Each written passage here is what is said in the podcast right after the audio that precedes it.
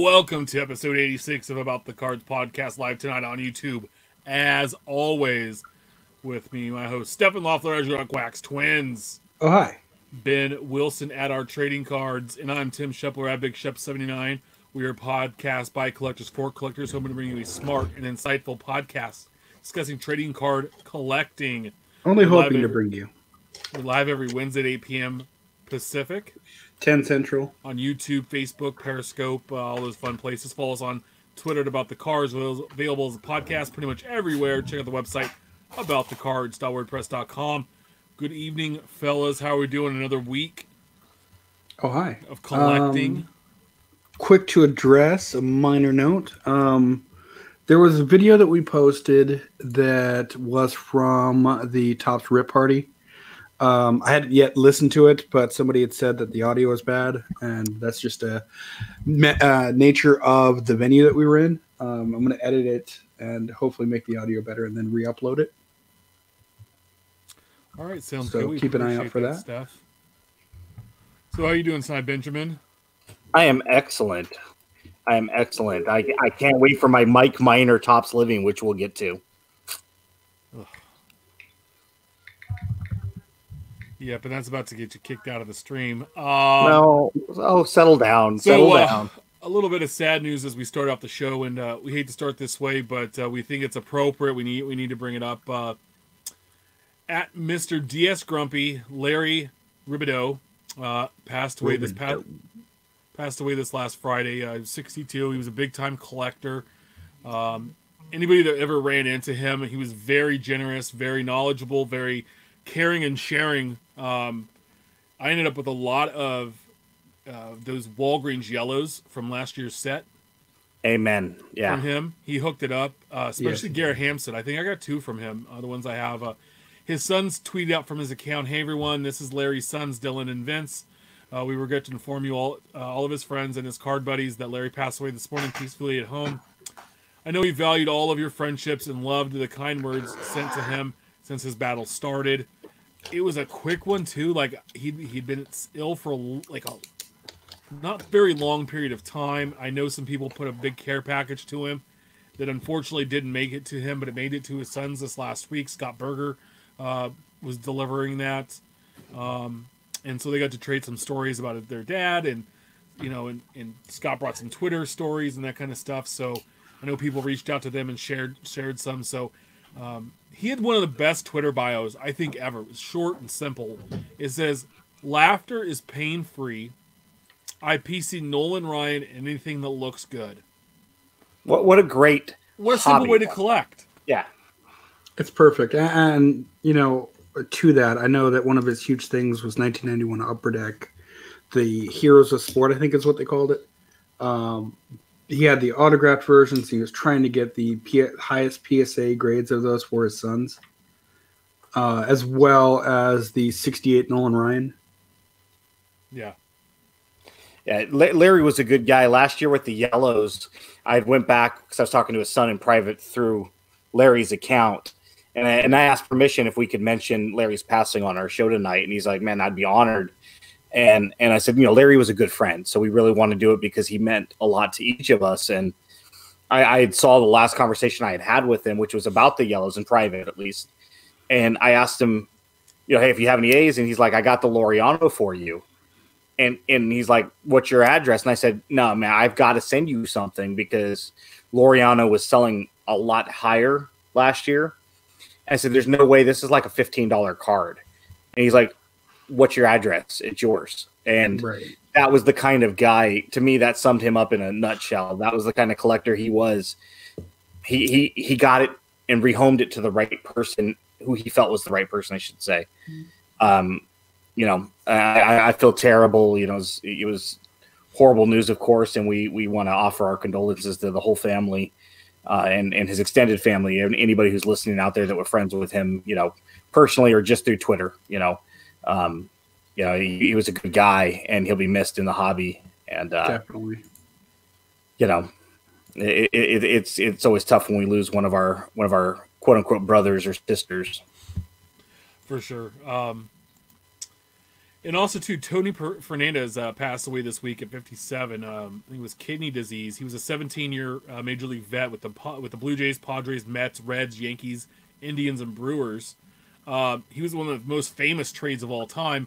He and McGriff for Alomar and Carter, who helped the Jays win two series in 92 and 93. Funny enough that Tony made it back to that 93 team and helped them win that World Series title. He was a five-time All-Star and a four-time Gold Glover. I think all his Gold Gloves were in a succession in the mid-'80s. He was one of those he was just like a everyday great player, right? Like he was in the lineup. You knew he was going to come out. He was going to hit. He was going to steal. He was going to play defense. And he was going to be a good, valuable asset to your team. And he played for all these different teams and playoff teams. I mean, the Yankees and the Indians were in the playoffs at those points in time, in the late 90s. So it's it was a quick thing. We found out he was kind of sick, and then all of a sudden, boom, he was gone. And right. It's sad when 57's way too young. But I would say he was like, when they always have those in archives, the fan favorites. I think in Toronto, Tony Gwynn would be on that list with that outfield of Bell, Mosby, and Barfield, right? Like you think of those 80s and 90s Blue Jays, he's one of the top five or six. He was one of the – yeah, he was one of those dudes, Tim and I being a little older than Steph, you'd get the Ames and the Remco or Revco and Woolworths packs of the All-Stars, and he was in a few of those sets. He was one of those guys who was really hard to hate, regardless of what team he had played for. To me, he was always like a slightly better version of like a Tony Phillips, a guy that can play multiple positions, kind of a jack of all trades. I mean, solid shortstop for Toronto for years. One of those players that you always wish somehow had made it to your favorite team. He never did make it to Oakland for me, but he was always fun to watch and fun to root against. Because he was such a good player, he's such a fun player to watch. And so, yeah, like you said, 57 is such a young age to pass away. Well, and, speaking personally, and I got an image pulled up here. I've said in the past that, the Topps Archive Signature Series is kind of a trash product in that, you'd get like two or three cards and like a Tony Fernandez. And now I feel like trash because – I'm not walking back my statement on those products, but this might be a perfect instance of where you'd want a Tony Fernandez auto, where they had it fulfilled. And, now Blue Jays fans who want to relive the 92 and 93 World Series can go back and pick up his auto. And I'd offer him up to any Blue Jays fan. I think I have two in one of my boxes. I'll tell you this much, honestly. If I was opening up archives and I got a fan favorite auto and I got a Tony Fernandez, dude, I'd have been ecstatic because I loved watching Fernandez, and especially on that 85 card. Look at that; that's a slick looking card. The two different color blues. Isn't that his rookie year? Yeah, it might have been. Yeah, I think it is. I think he had an 84, but. To me, that's why I love the archived fan favorites. I don't want them to do away with that aspect of the collecting hobby. That's just my personal preference. I just think that if they could figure out a way to put it in another product, like maybe Heritage, why couldn't you have a subset in Heritage? Because it works so well with that. Or another one, maybe, No, yeah, it's 94 Donners was his rookie card. That's right. I remember he had a rated rookie. I can't remember what year it was. So he's the kind of we need more of that and less of the Topps Archive signature crap. That's just more. Yeah, right. we need more of the guys from the 80s and the 90s, and as years go on, obviously the 2000s. To me as the collector, it's good stuff. It's fun and like an ode to our friend Larry, right? Yeah. I collect what I like. I'm sorry if Tim and I are at the show next month and I saw one of those in a showcase for $12, $10, $8, I'd probably buy it, even though it falls outside of my main PC. because it's a one-off. It's collecting some autos of some guys, you know. Dale Murphy's one that I don't have that I need. I got an Andre Dawson, you know, Eric Davis, stuff like that. Yeah. Well, let's get into some happier stuff that I think that Larry would enjoy. The week that was last week's releases, Topps Living Week 101. It's card 285, Edgar Martinez, Hall of Fame, player without a position, Seattle Mariners. He sold just over 2,200. And card 286, Brad Ziegler, pitcher and awesome collector of the Miami Marlins. You say that, but the DH award is named after him for a reason. I'm just giving him a hard time. I like Edgar. I always like it. He should have been in the Hall of Fame a long time ago. Sold 21 cards over 2,000, so he broke that barrier. You know, so not shocking. I mean, I picked up two Zieglers because I'm going to send him one and ask for an autograph to go with my Neshek. Now we just need to get Neshek. Phil Hughes and Topps Living so I can complete the trio of baseball pitchers that collect. Trevor May. Trevor May collects? And he shot out a video this morning saying, between these dates and these dates is when you can send to this address. Between these days and these days, this is when you can send off. Oh, that's awesome. Please include return shipping. Yeah, I mean, really, like, if you're not doing that, then he should get to keep the card. Like, right. Yeah. Yeah, so, no, I mean, were you guys shocked at all this week at the numbers? Not particularly. Yeah.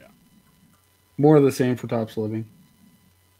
Right where we expect. This week will probably be different. 2019-2020 Panini Donruss Optic Basketball Drop. The hottest product out.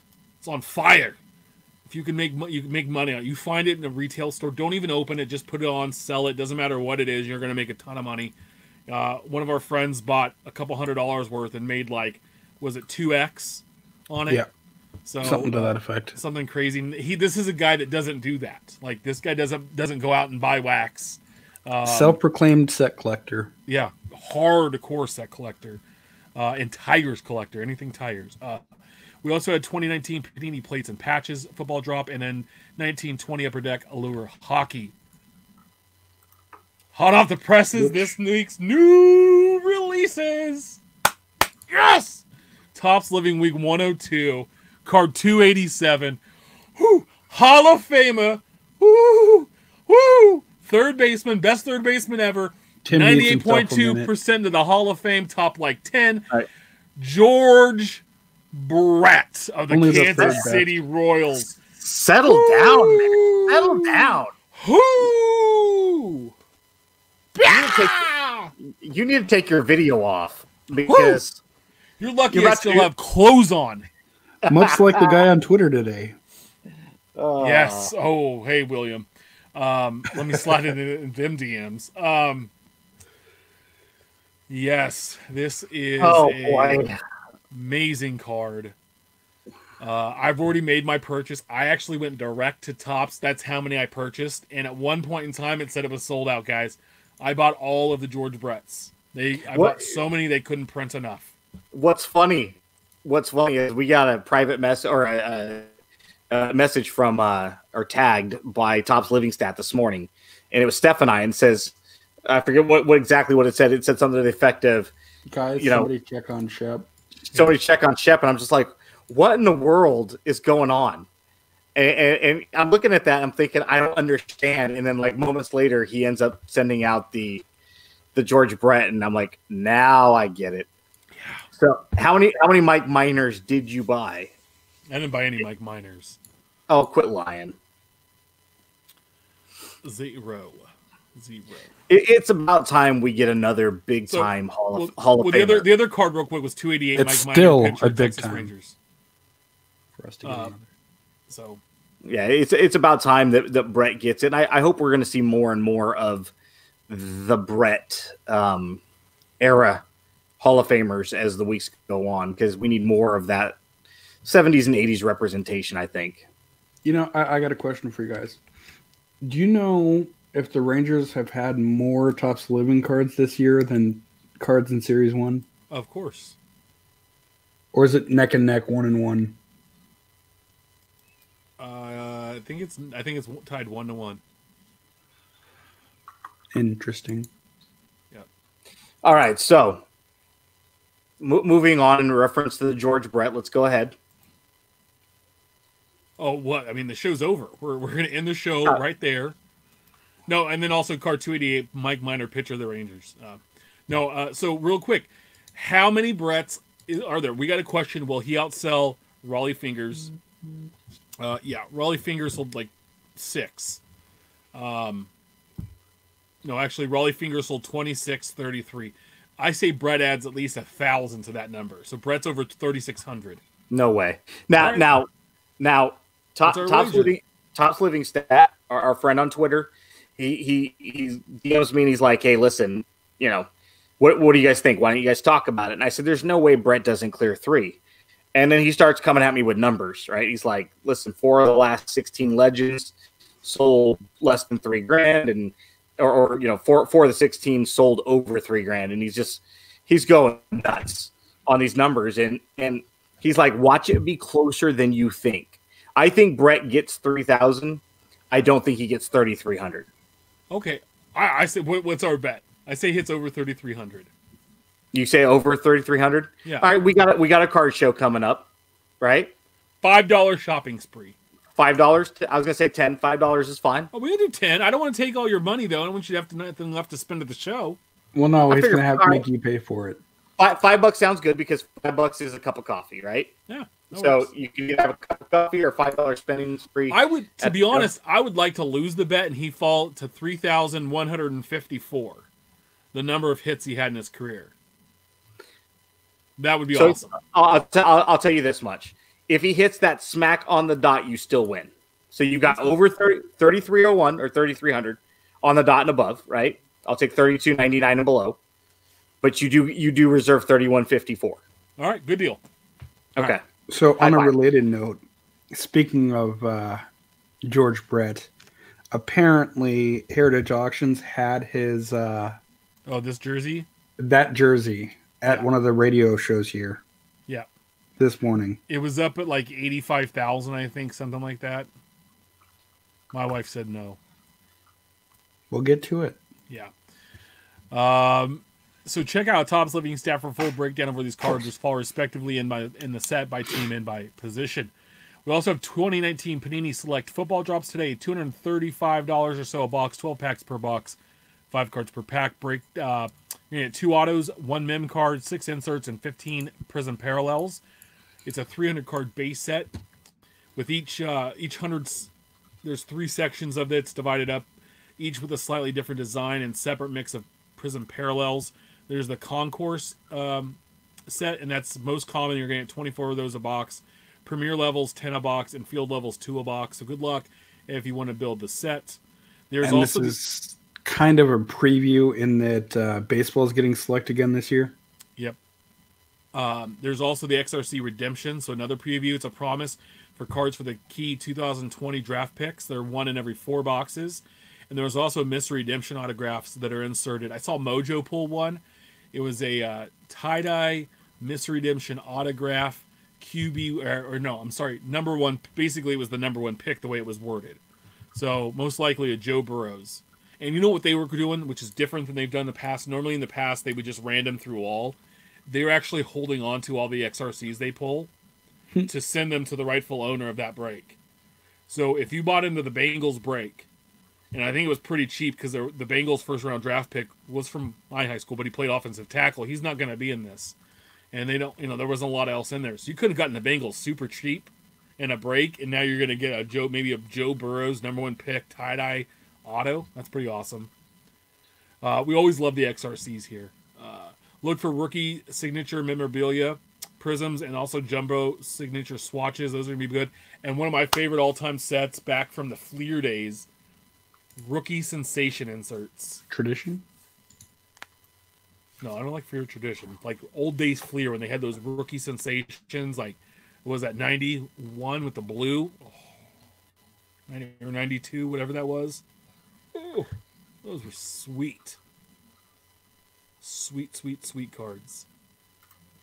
So yeah, that drops. And then also, too, dropping today, 2019-2020 Upper Deck Series 2 Hockey. $60 a box. Hey, look at that. A hot hobby box people want, and there's cards in there people are chasing, but it's at a reasonable price. $60. And unless you live in Dallas, you can actually find it at retail. 24 packs per box, 8 cards per pack. You're going to get 1 Opeachy Update Blue Foil, 2 Opeachy Update Retros, 4 Canvas, 4 Portrait Rookies, 5 Opeachy Update Cards, 6 Young Guns, which is what you're chasing. Those are the rookie cards. The 250-card base set with 200 vets and the 50 Young Guns. Well, it's 49 in a checklist. It's a continuation of the flagship of Series 1, of course, and more base and inserts and Young Guns. And they also include updates for the 1920 Opeachy set. So they released Opeachy. But then the update for OPG is actually packed in Series 2. And the photo for Canvas doesn't do it justice because it's a texture thing.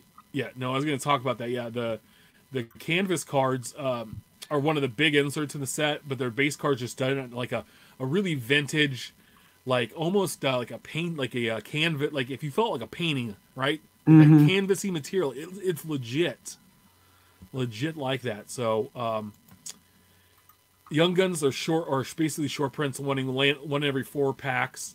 Some key ones we went through. We had 5 here. So card 451, Kirby Datch, right? Center of the Blackhawks. Yep. Yes. And then we have card 458, John Marino is a defenseman for the Penguins. Not 478. What's up? Not the Dolphins. The Penguins, yes. But Dan Marino was from Pittsburgh, played at Pittsburgh. Weird connection. Card 478, Philippe Zadina, forward for the Red Wings. And card 493, Cale Makar, defenseman for the Avalanche. I actually pulled a UD Canvas Young Guns and some Series 1. Sold that. I've taken that money and I bought his Young Guns today. And also card 499, Capo Keiko, forward for the Rangers. Picked both those bad boys up today. I'm excited. Plus, I picked up a Hughes a couple of days ago. Collecting that hockey. That's where you need to be. Get on that ice. Can't get them started.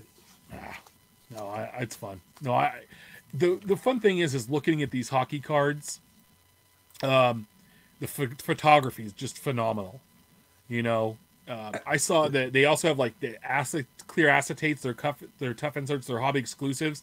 Yep. Vets are 1 in every 96 packs. Young Guns are 1 in every 288 packs. Mojo did a case break today, and I saw him pull 2 Maker Young Guns and a clear out of 1 case. So whoever bought that case or whoever bought the Avalanche there did an outstanding job. Select base cards also have variations, which are 1 in every 1,000 packs. Kind of look like these. And then there's a second group of the St. Louis Blues that got their day with the cup cards. There's 8 of them, and those are 1 in 1,000, and showing their personal time with the Stanley Cup. Opeachy update cards cover both veterans, which are 1 in every 24 packs, and rookies, which are 1 in 6. There's a lot going on in a box for $60. You didn't hear me say autographs. There are autographs. I think it's like 1 per case, give or take, is what I heard. Which is what they fall. But it's not about the autographs. It's about those Young Guns. I love it. It's collectible rookie cards. Yep. And it has been that way for a long, long time. I think we talked about this during Series 1. So. Well, yeah, because the first Young Guns were what, 89, 90? No, was it 90? 91? 91 was the first 91? Yep. Yep. So it is the best sport. I see. Steph was with me when I busted my first box of hockey ever, and I pulled out. It was Series 2 last year, and I pulled out Connor Hart. What's his name? Carter Hart for the Flyers, and I'm told that was a good one. So at the upper deck booth, no less. Yes, right there. So check out Ryan Cracknell's articles on Beckett.com/news for a lot more details on these releases. He also just sent out the checklist for Topps Heritage, which drops next week. We're gonna get into that. What's brewing next week's releases? 2020 Topps Heritage. So Cracknell dropped that checklist today. Broke it down by teams and autographs. Royals, no autographs. Only 3 short prints though, and 1 for the Giants. I'm happy. No Tiger short prints. But you know what's funny? The Rangers had 1 card in Series 1, right? You think like, okay, so Series 1's printed, and then 2 weeks later 3 weeks later Heritage comes out. Heritage, 14 Rangers. So what happened, you assholes? Well, see, what happened was we weren't going to put the foil on. Good Heritage. Times. Heritage. Oh, by the way, Tim, there's a card that we both need together. I know we'll get into it later with the Heritage, but there's a Reggie Jackson, Jorge Soler, then and now insert. Just buy it and cut it in half. That's what we're going to do. But no, like... Anyway. When you have a checklist released 2 weeks after the other one and your excuse is something to do with a logo or some crap, and then another product comes out 2 weeks later and you've got an overabundance, a typical checklist should have about 14 cards, right? You know, roughly. What gives? Yeah. They each have 5 short prints, so good luck. Good luck building that too. And also, if you like superstars and young players, they're all going to be short prints too, really, except for I think Mike Trout is in the regular base set. I looked. Buster Posey is too. There's a handful, but if you want Alonso, Guerrero, Tatis, a lot of Acuna, a lot of the guys people are want. They're all short prints. So. Yeah. Again, I think they did that for the first time last year, right? Yeah. Just loaded it up. Yeah. 2019-2020 Upper Deck SP Game Used comes out next week. Speaking that might get hockey. Pushed again. It's been pushed a couple of times already. In 2019, Panini won football, which I think that might be a new release. I believe so. Yeah. You see that in chat? Yeah. What, the no logos on Heritage? No, I mean, McDavid. Oh. Yeah, look at that. Oof. McDavid. That's got to be pretty. Yes. That's one because, I mean, I'm an Oilers guy, right? And so that's one I need to have. I'm sorry. Hey, at least he's better being a fan of the Wild. What a lame name. Like something like the North Stars would have been cool, but whatever. Infield Chatter, our Hobby Talk section. The Hobby Hotline. Hobby Hotline is going to be live again this Saturday on YouTube, Periscope, etc. on 8 a.m. Eastern, 8 a.m. Pacific, 11 Eastern. John Newman from Sports Card Nation will be on. Drew Herndon from Let Me Get That Potograph. And Ben Wilson from About the Cards. Those three will be on there chit-chatting away and on a handful of topics. So that'll be a fun show. Last week it was a great show. So, yeah, we've... I think it was. It's been fun. Right? It's been interesting, definitely, and I think we're getting a little bit more support going into week two from week one now that, you know, the name's out there a little bit more. Definitely week two was the best week. Yeah, no, I thought Steph was on it. It was great. Yeah. You know, good collection of knowledge, over 300 years of collective knowledge. So, but what's awesome about it is just in the 2 weeks I've learned a lot. You know, I didn't know a whole lot about, you know, NASCAR cards, so having Val on has been huge, you know. Yeah. Plus his shirt last week was legit. Yeah. And so that's been fun. So yeah. Check it out. It's on YouTube, Periscope. It's you know, out there on iTunes. It's out there in the podcast world. I'm trying to get it out to some more spots out there. So check it out. It's fun. We like doing it. The guys were kind of still filling each other out, but it's been a lot of fun. Kind of like the guy on Twitter earlier. No. And more so, now it no longer has just some random numbers on its YouTube account. We have a vanity title again. Yeah, it's yeah. So you should just be able to search it, and that's our account. Yeah, it's pretty sweet. So that Babe Ruth card, right? We talked about this third week. This troll zone. I don't want to sell it. I told you that. His dumb card. You know, so he wanted $2,500 or $125,000 for it. Right, okay? Not mine. It sold for $1,825, or less than 1.5% of the asking of what he was looking for. Yeah, I don't think the buyer pays. What do you guys think? No way. He should have put a reserve on it because it was such a valuable card. But if he got $1,800 for it, that was about $1,000 more than probably is worth. Mm. Yeah, our good friend Brent Williams responded to, you know, I had tweeted out you know, there's no way this gets paid for. And he goes, why not? And a ton of people responded to Brent, myself included, basically saying, because everybody that bid on it, or most everybody that bid on it, was nothing more than a shill just to kind of laugh and joke and see how high it could get. And I'm surprised it didn't sell for higher, just considering how famous the card now is, knowing damn well no matter how high it went, it was not going to get paid for. Yeah. I don't know. I mean, if he gets it, awesome, congrats. But it's just funny. It just shows like, hey, dummy, your card wasn't as cool as you thought. And, you know, if what was actually true about his mother's passing, and that's what he wanted to use that card towards, I hope someone does pay down the succession of people who voted towards the end. I just don't think he gets $1,800 for it. Yeah.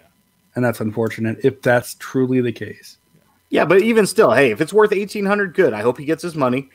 But it also shows him how relatively not valuable it is compared to his assertion that it was the most valuable card of all time. Right. You know, it's just like, hey, if it's an $1,800 card, it still is a Babe Ruth 1 of 1. Okay. You know, maybe it is an $1,800 card. Maybe someone's going to add it to their collection for no other reason. You're telling me, both of you guys can answer this. If you were a multimillionaire, independently wealthy, you wouldn't have dropped $1,800 on that just to have it. Take it off the market? Yeah, probably. I would, that and lit it on fire.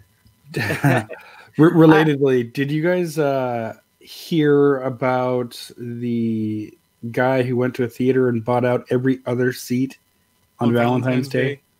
Yeah. I think that was Ben. Let's be honest. No, but that's how something stupid that dumb Ben would have done. Well, we're working on that. Hey, real quick, guys, I have some breaking news. This just confirmed 100% here. Next week, we're going to have a Pro Bowler, an actual NFL active Pro Bowler on the show. Okay, so Denver Broncos long snapper Casey Kreider will be on the show next week. He's a collector. He sent out a question today about, it was regarding Topps, misprints, actually. Misprints, yeah, with no Topps logo that Ivan tweeted out. He said something to it. I looked in, you know, Ben, I think, responded back saying he was missing the Topps logo. I hit him up, said, hey, dude, you want to come on the show? And went back and forth, confirmed. He goes, hey, I said you were live. What happens if I cuss? I'm like, oh, fuck, don't worry about it, dude. We're good. He goes, not that I'm going to do it, but I just, you know, sometimes I'm like, hey, we're good. It's late night show. We're okay. It's not, well, one, we've already told YouTube that we're not kid compliant. Yeah. But two, you know, I was going to reply like we give a shit, but no, I get it. You know, if you go on for ABC or wherever and they want to have you on, you can't exactly just be dropping F-bombs left and right. But if an NFL Pro Bowler wants to come on our little show and drop a couple F-bombs, he's more than welcome to. Yeah, my future brother-in-law does not really collect cards as a kid. He did, and he's our age, Ben. He's a huge Broncos fan. He's like, I'm watching. He's like, that's my long snapper. I mean, he is diehard Broncos fan. Yep. So he's excited. You know, our buddy Sandlot 408, the A's pin guy. If you ever watch an A's game, he's the guy out in left field.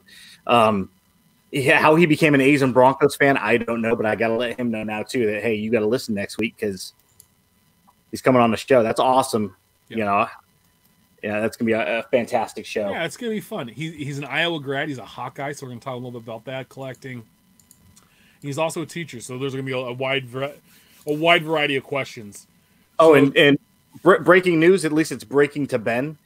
There are now Target blister packs for Series 1 that have a green decades best green retail parallel now. So for anybody out there that collects inserts. They go George Brett. Yep, now there's green parallels. I had everything I needed, and then that.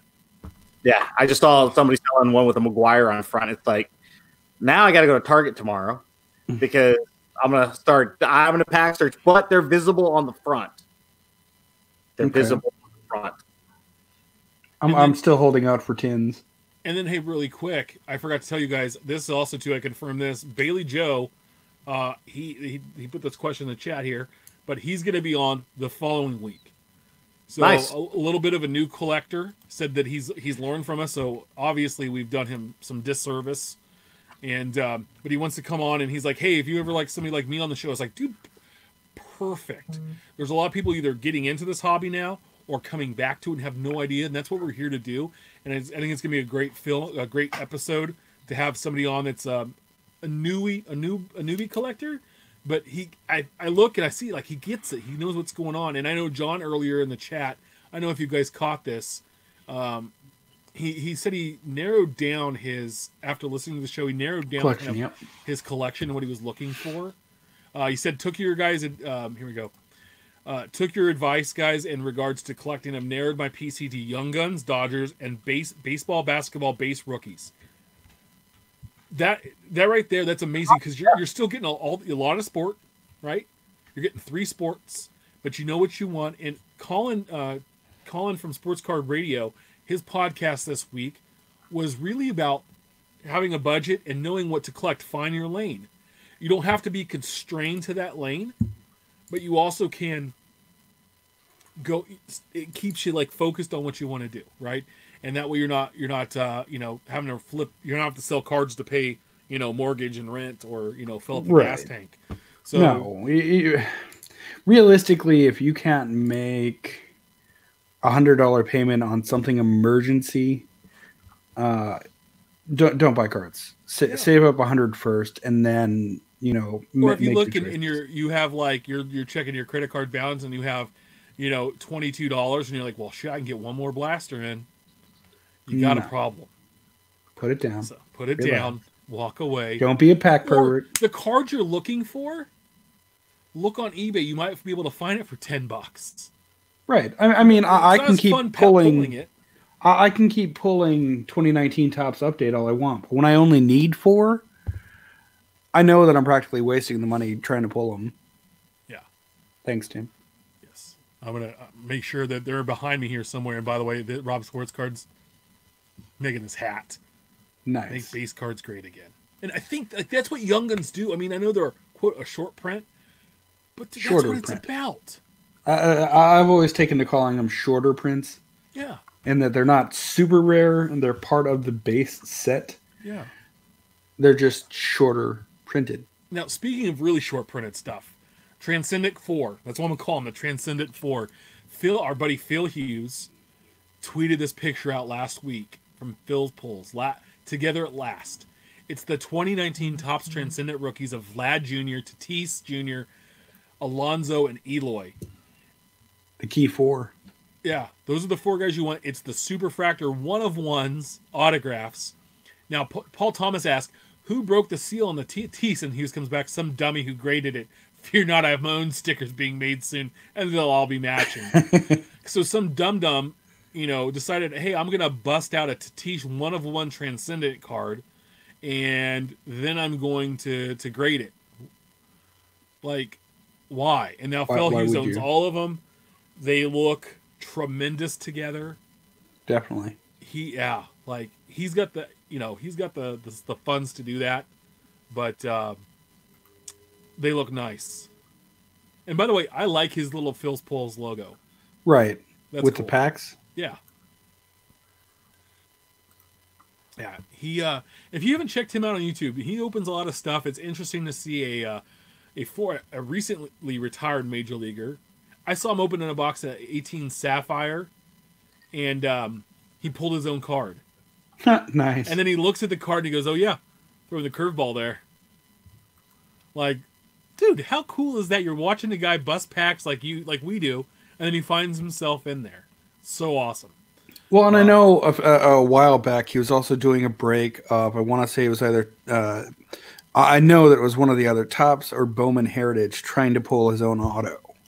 And I think he got an umpire's auto. Yeah. And I also heard he's going to be in some kind of upcoming Topps product this year. Unannounced. Yeah. What? But yes. And we are trying to get him on the show if we can make that happen. If anybody else wants to help, let's make Bill retweet. Yeah. Let's make a Bill show happen. Yeah. We know that he's at least popped into Periscope once to see the show. Yeah. And I might have been able to send him a message, a note, mail him a note one time.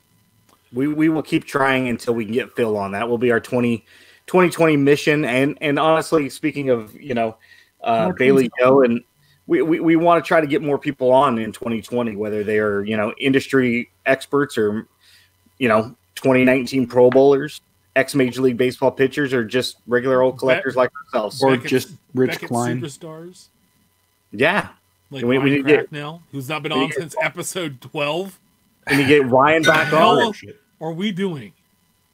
And we can have Uncle Rich on as long as he agrees to our new rule of not talking about the 85, 87 Maguires. He's welcome to come on whenever he would like. Who made that rule? I just didn't hear it. Oh. Two-thirds majority. Two-thirds. Nope. Sons of guns. But then we also need to make sure Uncle Rich gets a nap or two in before.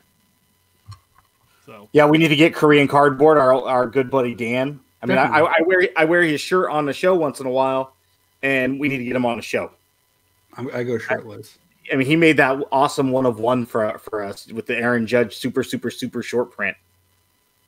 Yeah, you know, you got to buy the 5x7 in order to get all of our heads inside, though. So we talked about Young Guns earlier, and our buddy Irving at Iden on Twitter asked EYEDINH what the Young Gun qualification is at Upper Deck Hockey and Upper Deck Sports. What is the official standard required for an NHL player to qualify for receiving a Young Guns rookie card? Do they have to have some actual on ice time, or is it merely suiting up for an official game enough? And he was asking this because there was a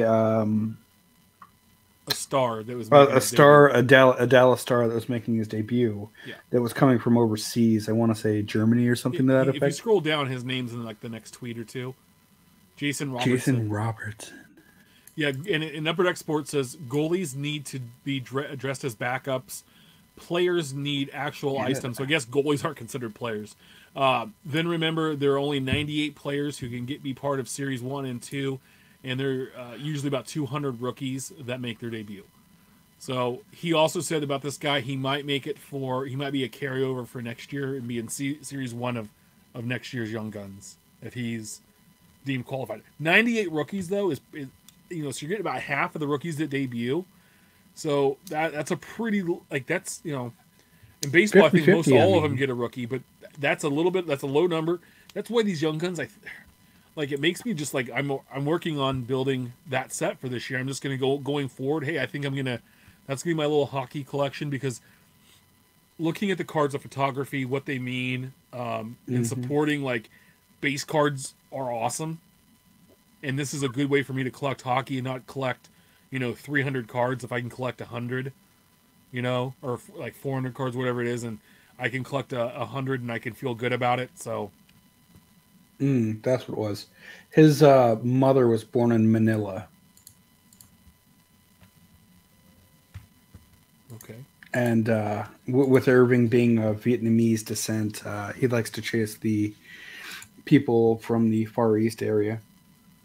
You know what I love about this is that Upper Deck not only responded, but they were very clear and concise with their answer, so that people like myself who read that are completely 100% aware of this is the rule. What it takes to be a Young Gun. And they respond in like 12 minutes. Like, go back up, Steph. Can you roll up real quick on the screen there? 11:58, 12:35. So within an hour. With a little over half hour. Yeah, I love it. I mean, you know, we've got a couple of new collectors, and obviously our new buddy John P had mentioned. You know, he wants to collect some Young Guns. This tells you exactly what you need to know as a collector of what it takes to make it into that part of a particular release. Yep. Fantastic information, and it's right there for everybody to understand and use, you know, as far part of their collecting or not. Yep. But what's awesome is Upper Deck responded, and hey, I now know. Yeah, and knowing is happening. Rob Sportscard, I wish I knew more about hockey, because some of those hockey cards are beautiful from Upper Deck. The same here, and that's kind of what I'm trying to learn. I figured this is a way to ease in and figure it out and have some fun with it. It brings us to card polls. They put out a tweet on one of their polls this last week about engagement. Do you think At Topps does a good job engaging with collectors on social media? There's 177 votes. 22% of the responders said yes. 77.4% said no. I agree. To be honest, in the last few months, the Topps account has not been what they were previously. And you might know a little reason why. Maybe somebody that was on our show this Sunday is not there anymore. And somebody else is maybe struggling with it. But I just think in general, a lot of these card companies aren't as active as they could be with collectors. Yeah. Between with the collectors or how they choose to engage. You know, it's easy enough to say, hey, here's the checklist. Hey, here's a box that we broke, and retweet like 2 or 3 people that tweet at you. But to do what Upper Deck just did, to actively reply and clarify, no less, what their stances are, what their rules are. Hey, here's some photos.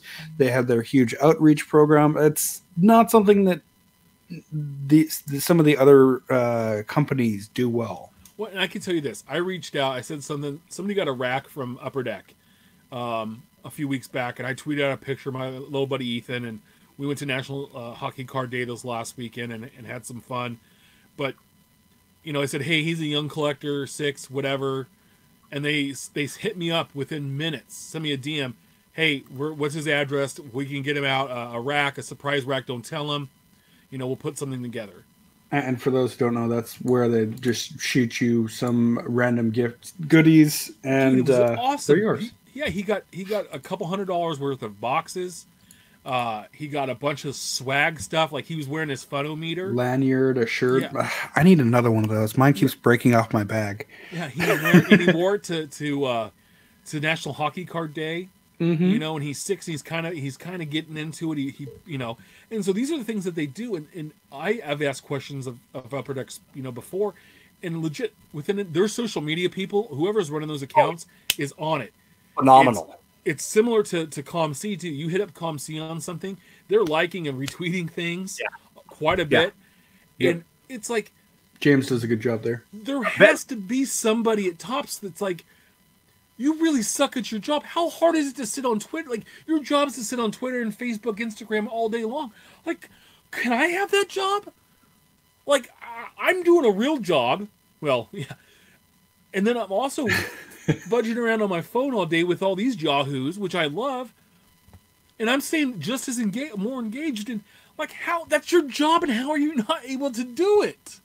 Well, I hit up Upper Deck last week, and I was like, just kind of joking around, right? Like, hey, how cool would it be if Tim and I, we live about 400 miles away from Upper Deck. I was like, how cool would it be if we drove down there on a Thursday night and knocked on your door Friday and hung out with you guys for a little while and did like a live on location? And they responded. They're like, hit up Chris Carlin, who's been on our show, and coordinate it. We'd love to have you down. You guys can come down and hang out with us on a Friday. And I'm just like, are you kidding me? I was like, little 10-year-old Ben's like, dude, I can't believe I'm talking to Upper Deck, right? They are, I'm sure they don't respond to everything, but they've got a very strong Twitter presence, social media presence. You'll ask some of the other ones, Topps or Panini, specifically about something related to a product, and crickets. You know, hey, when we were wondering if the what was it, the Walgreens yellows were coming out for Series 2 last year, remember? And well, yeah, or was it Purple Myers? And it's nothing. They didn't give us anything.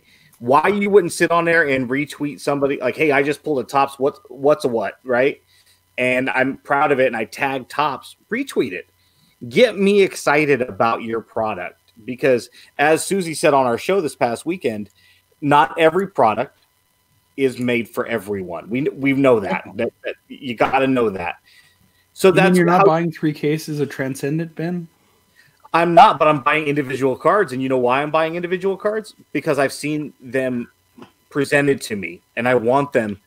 That's how you get excited. If you're not in the market for buying a box of triple threads, doesn't mean you can't go grab an autograph for 10 or 15 bucks if that's your thing. But if you don't see them, how would you know? Unless you're out there doing a search. We just mentioned we have a couple of newer collectors in our chat room tonight with us. How are they supposed to decide what they want to collect if they're not shown this stuff? And Topps and Upper Deck and Panini, they should be showing hits as often as they can to get it in front of our faces. Why? That's how we. Yeah, and it's an inorganic way to show off your products, not just you and your social media manager coming up with, hey, we need to showcase these 5 cards, these product lines. We need to publish this checklist on Friday for this product. We need to do this. We need to do that. It's, hey, this person broke it. Here's what they actually pulled from a box. It's organic. And guess what, folks? It's free. It's free advertising. But, you know, like 4 seconds to push retweet. They legitimately should hire Topps Living Stat, because I guarantee he increases their sales by 5 or 6% every week. I'm sure. He might. I'm sure. And you know, why they don't even follow him, I don't know. It's they don't even tweet it out. Yeah, you know, he is their biggest cheerleader, their biggest fan, and you know, he's been such a strong supporter of us individually as a good friend. He's been one of our first real supporters of our show back 2 years ago. Matt is a great dude, despite being a Cubs fan. Yeah, you know, at least he's not a Yankees fan. I don't know, but maybe I'll have to reach out and see if they can't follow him. Oh, bragger! Yeah, but Topps Living Stat's great. Matt's been a great guy, despite the fact he trolls me every day. But he, you know, to just follow the guy, follow him, and yeah, you know, it's one of those things like. Again, he's free advertising. Why wouldn't you want to support him, at least with a follow? I mean, as long as you could verify who it's coming from, and I know that's part of their concern, and a concern that they've had in the past where they don't necessarily agree with somebody, how they handle things, or they're overly aggressive online, or you know, they just post random pictures of things they shouldn't.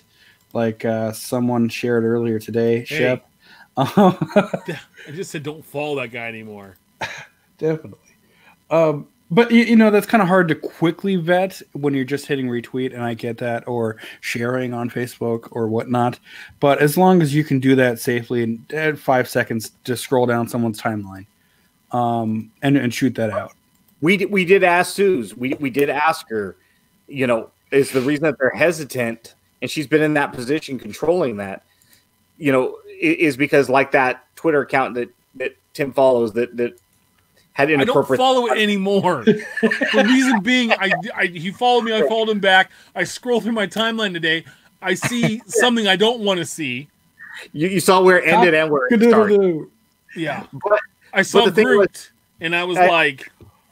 I asked her specifically. I said, "Is the reason you won't retweet is because if you retweet me, basically, are you endorsing everything on my timeline?" And because I'm very combative and argumentative, you know, with that guy's case, he obviously had X-rated stuff. Is it one of those things that she's like, "I don't think about that," and it's like, I guess you have to look at the retweet in a vacuum. It's just, hey, I got this new Top Series 1 camo parallel I was excited about. And they're harder to pull this year, as evidenced by Brent Williams, who pulled, 11 out of 92 cases. They're all numbered out of 25, so they shouldn't be that hard to pull. So I got a Liam Hendricks one today, and it was awesome because he took some pictures with Bentley at FanFest. And, hey, Topps, thanks for making this. It's going to be a great part of my collection. You can hit retweet on that tweet and not say, I endorse all the 50,000 tweets that came before this. Right. On that timeline. And she's like, I don't really care. You know, or I didn't when I was there. But I could see them being a little hesitant, especially with a new employee. But come on. They used to do giveaways all the time. They used to open up products on Facebook and I'm sure Periscope and give away the hits. And now they're just talking to Rip Girls. Yeah, you used to get excited about it, just like our friend Chris Old used to do on the Beckett one. You know, it's... Why not get people excited by saying, hey, I'm going to open up a box of Heritage this week, and all the hits are going to go to you. All the base cards are going to go to you. We're going to give away all of them. Yeah, random off. Beckett doesn't do that anymore, man. They would sit down and bust. Oh, man, those are some of my favorite videos. Yeah. That's how I got into 2012 Bowman. Yeah. Anyway, moving on. Leaf cuts the Mick. Poor Mick. So I'll kind of lead off on that one. write down something here real quick. But I want to hit up the tweet real quick. Yep. At Cardboard Icons are the best bit on the internet. Oh man, this hurts to see. Even if Topps was doing this, I'd have the same reaction. I hate cut auto cards that are made from auto cards, period. Even when Fleer cannibalizes its own cards for new releases. And here's the picture. And the reason I bring it up, this came through our work, and more specifically, Angela put this into the system. And it came in because we were looking, it came in through one of her lines, and she just happened to be the person who got this in her set. And she goes, well, okay, how do I handle the fact that it's encased? Well, you do this, this, that, the other, and there, it's encased. But three things. One, it's autographed, so you have to put that in. Two, you have Mickey Mantle as a player and Ken Griffey Jr. as a player, despite the fact that the tag says Joe DiMaggio. I didn't and catch three, that. It's a 1 of 1. So Angela puts that in, and then just like 12 hours later, Cardboard Icons talking about it. But yeah, no, so our thought was that this was a Protect promo because Ken Griffey and briefly Mickey Mantle was associated with them in the early 90s. But even assuming that this is a legit card, why would you chop it up? Because you're Leaf. And you think that Joe DiMaggio looks like Ken Griffey Jr.? I mean... And you got a big fat chucklehead running the company that is making these cards, as Ben once said, like in the back of the trunk of his car. Like, no, it was funny is I was talking to somebody on Facebook this week about GMA, and I was like, that dude grades cards out of his garage, and one guy's like, that's the best description of GMA I've ever heard. And I'm like, well, you guys remember, was it last week we saw a card from BSG grading service? Big Ship Grading Service. I got my own grading company. Dude, well, a pickup truck. It cracked me up because somebody in the Facebook comments was like, listen, man, I've seen some 8s and 9s out of GMA lately. I'm like, there was an episode of Saved by the Bell when Mr. Belding's younger brother came and taught a class, and he literally told all the students, give yourself a grade that you think you deserve. And Screech is like, well, my mind says A, but my heart says A, but my mind says B+. And they're like, you're an idiot if you give yourself a B+. And I'm like, that's what I think with GMA. If you send something to GMA and you say you get an 8, you're an idiot. I mean, literally, he grades it whatever you say. All my cards are 11s out of 10. Every one of them. Somebody asked in the chat here, wants to come here, said, hey, what's with the white marks? Yeah, Steph, I think that's paper loss. Yeah, paper loss. Either it got stuck. I mean, if you're going to cut up a Mickey Mantle auto of, and I'm going to do some research and find this card or the promo or whatever it's from. But if you're going to cut it up, at least use one that has paper loss, I guess. I mean that's like its only saving grace. Yeah. Could they have not cut it a little closer to the bottom M? It's right on that. And I mean, it would have to depend on what this is from, if it's a postcard or if it's just a... I was going to say on the jersey, a little lower on the jersey to get a little bit more of the hat in the picture. So yeah, definitely could. No, the logos. That's why you could. Well, yeah, you couldn't get quite that high. Yeah, they could. Leaf couldn't do this because they put it on in a Leaf card. So if they're saying if this is a Leaf card, it's not like they bought the original. They didn't put the original card in there. Like they do like Best of Leaf or whatever. Right. So that's why they couldn't have the logos, and that's why the hats are missing. So I want Brian on the camera so we can ask him why he's fake news. Here we go. Pull up my screen again, Tim. So there's an app on your computer, most Windows computers, that has a snipping tool. Pop it up, push a button, and you can just drag and drop what you want for a screenshot. In this case, I guess you guys can't see it, but that's what I pulled. And that's cutting out the paper loss. It's right against that autograph. Yeah. Anyway, it's just goofball card. Hey, what do you expect for a Joe DiMaggio? Yeah. The Topps conference is next week. We talked about this in a previous episode, but it runs Sunday through Tuesday in Chandler, Arizona. That's not Dallas. Yep. They're going to learn. They're going to have best practices, expand your industry knowledge, and grow current successes. They're going to have sports and entertainment industry experts from Major League Baseball, WWE, Star Wars, and soccer properties. They're going to have guest speakers to teach sustainable growth, special appearances, offsite activities, and a Q&A with the Topps execs. It's one hell of a group right there. What do you hope? I know, like, I think Mojo's going. A few other big-time guys are going down. So I know we're going to get some Dan and Doug feedback, which is going to be the best next week on their show, The Hype. But what do you hope comes out of this conference? What are you hoping to hear?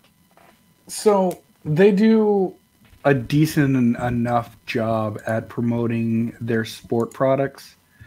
They usually use something like this or Comic-Con to launch their non-sport stuff. And I'm kind of hoping to hear more about those product lines from this. And see, well, you know, with, in particular, The Mandalorian.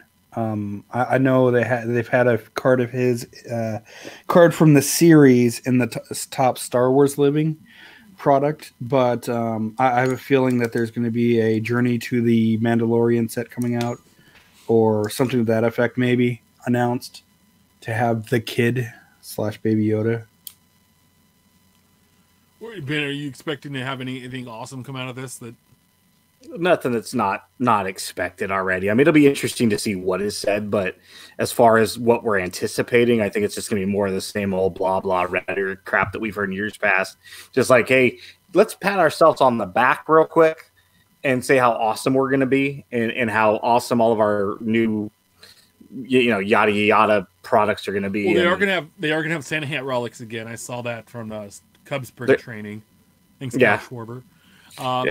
A few years ago, they broke away from the quote industry summit well, it was a standalone thing, right? Then Beckett bought it, and then it was moved from Vegas to Dallas, and then no one went, and then except for Panini, you know, and I think Leaf went, but they've been in and out, and Upper Deck won't go, and now Topps isn't going, and it went back to Vegas. So basically, it's a Panini industry summit, and all the Dallas boys getting together, hanging out. I think either they, and then, so I know Upper Deck does something. They did something recently. Topps is doing theirs. Then you have the industry summit. So you have these like three different things going on. Plus the national. And it's like, why can't they all just get along and go back to have the industry summit all together? You know, it's goofy to me. Either have it all together or don't have it and just do something, you know, do all your stuff at the national. Right? Like, common sense. Anyway, there's a class action lawsuit filed against PSA, PWCC, and Probstein, three of our faves. Sports Card News broke this. I think it was Thursday. They put out an article. Paul Lesko sent out a series of tweets. I think Thursday of last week or Friday of last week. Let me look. But we're going to go through some of those to kind of explain what it is. He did it on his lunchtime. It was on Thursday of last week. So here we go. So a couple of insights into Savoy's lawsuit. Eric Savoy is the guy that's doing this against Collectors Universe, PWCC, PSA, Probstein, etc. First, Savoy's complaint provides the recourse it seeks the lawsuit. Second, Savoy alleges PSA will not grade altered cards on its 1 to 10 scale. Logically follows then that by grading altered cards, PSA cards, out as unaltered, so basically they don't list them as altered and saying that they, you know, even though if they are, basically Savoy's argument against PSA breaks down to three things. Users of PSA rely on PSA to follow its own rules. If PSA followed its rules, it would not have graded altered cards. Therefore, if users of PSA have graded and altered cards, they should receive some compensation. It goes on to say his case against PWCC is similar, basically alleging. PWCC allegedly advises buyers that altered assets cannot be sold. So again, if users buy PWCC an altered asset, they should be entitled to some kind of compensation because they say you shouldn't buy altered cards, but we're selling them, so then they should have compensation. The case against Probstein is nowhere near as fleshed out as the other cases against PSA and PWCC. Basically, they're all allegations. He brings a number of actions against the defendants, including claims for consumer fraud, breach of warranty, negligent misrep, etc., and a RICO claim, basically that the defendants worked together as a criminal conspiracy. He also alleges there's a number of John Doe plaintiffs that he hopes to identify without throughout the litigation. Lesko's initial thought was pleading fraud claims is difficult, and Savoy might have to meet the standard for pleading for PSA and PWCC, but the Propstein claims seem a little bare. It wouldn't shock me if Propstein escapes, at least on some of the claims, on a motion to dismiss. So what it's saying is that PSA and PWCC are selling and grading cards that don't follow rules that they've set. The dummy at PWCC even got on that Dum Dum's podcast that talks like this and was just, what do you want me to say so you could be, I could be your mouthpiece? And said, hey, yeah, we alter. It's like art. You know, somebody does a touch-up on the Mona Lisa, you're not going to say it's not worth it, but they're not telling you that they did touch-ups on the cards, right? So... Hey, Tim, real quick. Yeah. Someone just kind of snuck in and sent me a message. Look familiar? Yes. So what he's showing is Mantle Griffey, for anybody that might be listening and doesn't see the visual. He's showing the leaf card. What was that from? Trading Card Database? Yep. Yeah. TCDB. It was a 94 Upper Deck, MM1, Mickey Mantle, Auto, New York Yankees. Yeah, as far as the lawsuit, there's no way he proves a RICO case. I mean, that would have, he would have to have a tremendous amount of discovery and proof, like solid hardcore proof as to. But these other claims, right? These other claims saying that, hey, yeah, we don't grade altered cards. Hey, we don't sell altered cards. Well, hey, assholes. Well, there's a lot of proof that says you did both. No, yeah, I mean, I could totally see this thing being settled. But we'd have to go back to Paul Lesko. Maybe we should reach out and see if we can get Paul on the show soon. I know we got guests the next 2 weeks, but I know Paul. I think that should be a Sunday show. We should talk about that because I think having that as a standalone conversation would be the best. That, yeah. There's a whole lot to unpack here, and it would definitely be cool to have him on. In fact, it wouldn't be a bad idea maybe to have a call-in show for anybody that wants to talk to him that week. That might have questions or to any of the lawsuits, but you know, it'd definitely be something where maybe we can try to see if we can get Paul on in the next, 4 to 6 weeks. My first question was, I mean, seriously, a RICO case? Can they prove that? I don't think so. But some of the other claims, I do think he's right. I don't think that there's going to be enough against Rick Probstein. But it wouldn't surprise me if the other two get caught with their pants down. And I hope so. To what degree? Stop doing it. Stop using them. Stop buying from them. Stop grading with them. I think Beckett came out and said this last week. The tweet disappeared. I tried to find it again. That story, right? Somebody sent the DMs. Hey, there's no longer a timeline on grading. We're just going to grade cards and send them back when we can. I know PSA came out and said they're like 1 million. They have 1 million card backlog. What are you idiots doing? Like, I understand, hey, graded cards are cool because they're authentic. They encapsulate all that fun stuff. It's cool to have black labels and 9s and 10s and all this stuff. I'm looking up right now and I have my PSA collection of Brett's up here. I'm not sending the cards to them. I bought all these second. But we have to stop. So it's got to stop so we can figure out what is going on. I mean, you see this stuff. It's mind-boggling. And people don't know. And it's not out there. And they just keep... So, for what it's worth, I went to Beckett.com to try to find it, and it's literally a pop-up announcement. Beckett announces changes in grading turnaround times. There you go. Actually, I'll dump that in the chat here. Yeah, maybe I had a bad link, but yeah, Beckett Grading Service announced today, beginning February 19th, 2020, submissions received will no longer have a guaranteed turnaround time. Instead, the turnaround times will become estimated times based on the service level selected. Here's the official statement from BGS. So, yep. Let's move on to something fun. You guys ever watch Seinfeld? I'm looking forward to it coming to Netflix. You remember Spongeworthy? No, I've never seen the show. Well, it was a ladies' Seinfeld. Ladies' protective device. Anyway, so Black Squirrel at B Squirrel 1 tweeted out, which cards from 2020 Top Series 1 are sleeve worthy this year? He said there's 7 from Series 1, 7 rookies. They go from pack to penny for him.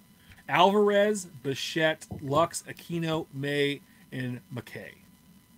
I want to know, guys, who are your sleeve-worthy cards when you pull them out of a pack? Veterans, rookies, what are you sleeving up when you open up? Usually, all of the rookies, anybody with a rookie cup or a major name, so like Mike Trout's or Acuna or people of those stature, that the top 5, 10, 15 younger guys under 30, say. And then all of my twins. If it's not a major set that I have bindered already, then they go in the binder. Top loaders just depends, like the top 2 or 3 rookies. So this year, the only ones I've done is what's his name, Luzardo and Lux. What cards? Any card sleeve were there for you, Ben? No, Black Squirrel's a good dude. He hits me up all the time and asks me about ace cards. I would defer to his expertise and others because I don't open enough product. But, yeah, I would think that, like Steph said, Luzardo might be one that he missed. I mean, AJ Puck maybe. But you're talking about the ones that are going to have a long-term resale value or long-term interest. And I would think outside of those ones, if May makes the list, I think Luzardo has to make the list too. Maybe even Puck, but you know, hey, look at there.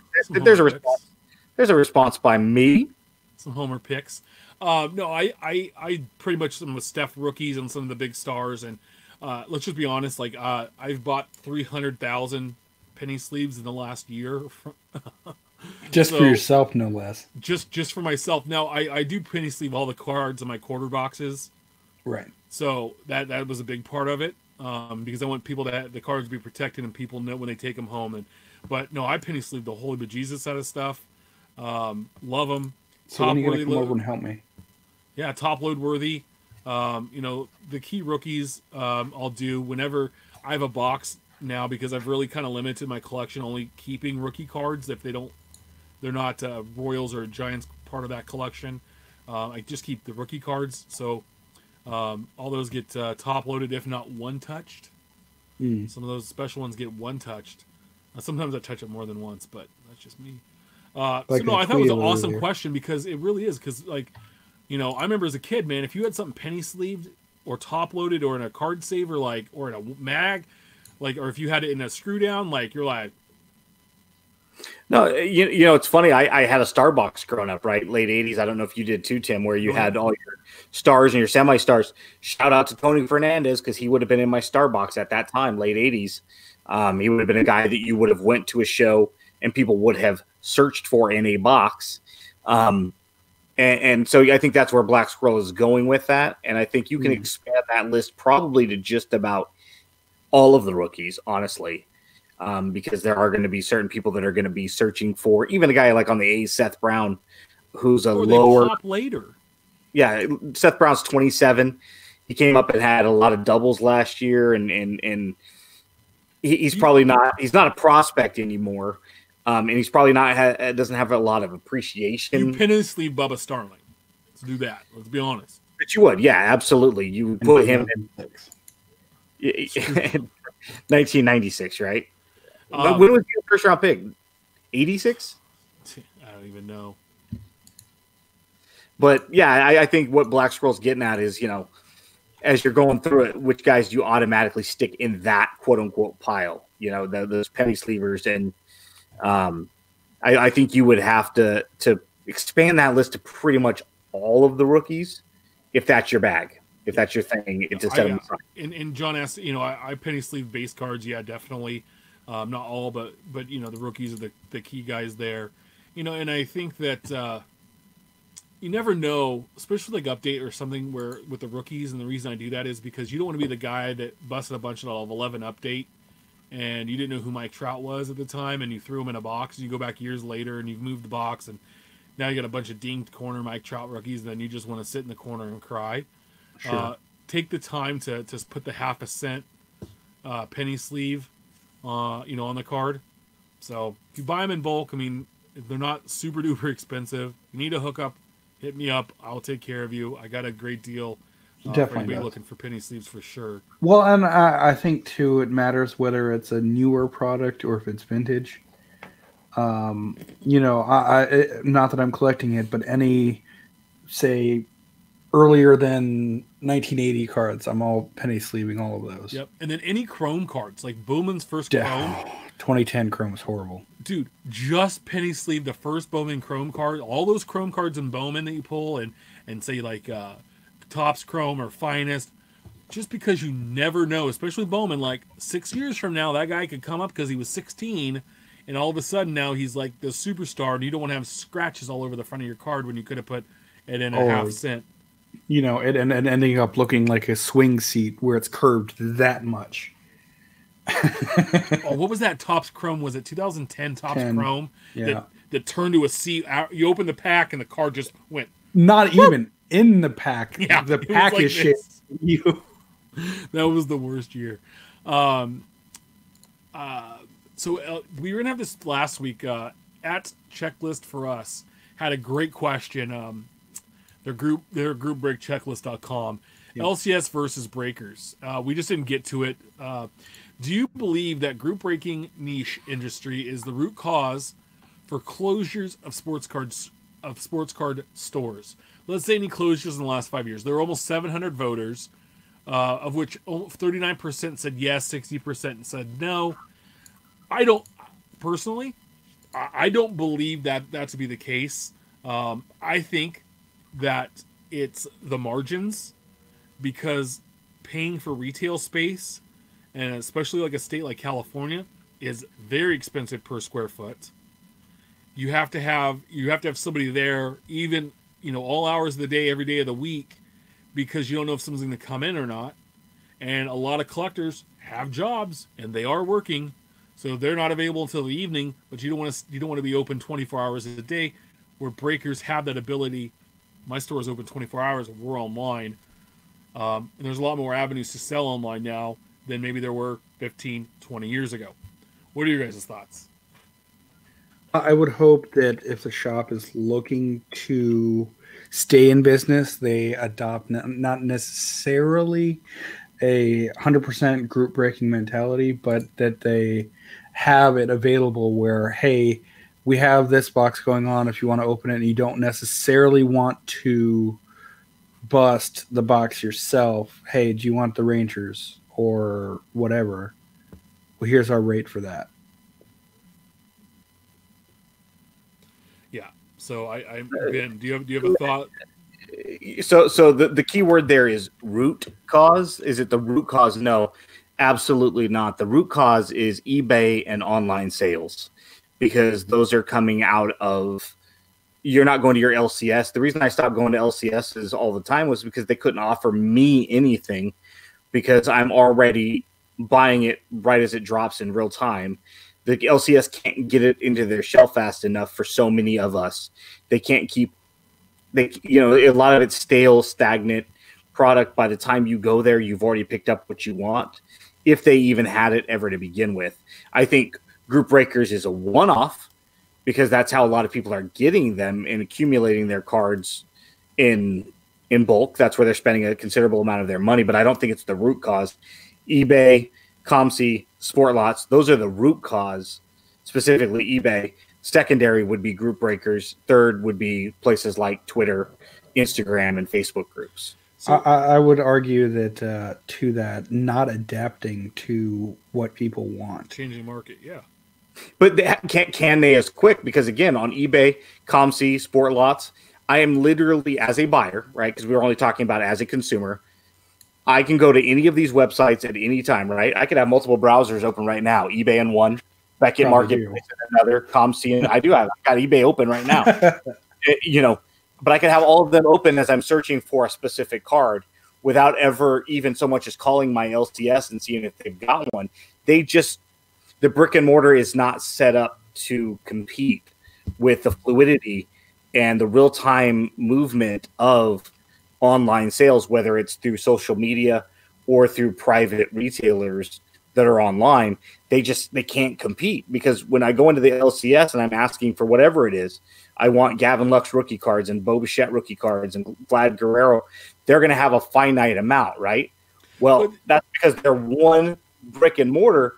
eBay's got hundreds or thousands of sellers that can offer me all of those players all in one confined space. And I think we were lucky here with this the LCS we have with teammates, where they got bought out 5 years ago now, and they've made the change of hey, our wax prices are better, just as good or better than Blowout and Dave and Adams, and you don't have to pay shipping or wait for the cards to get here. Come see us.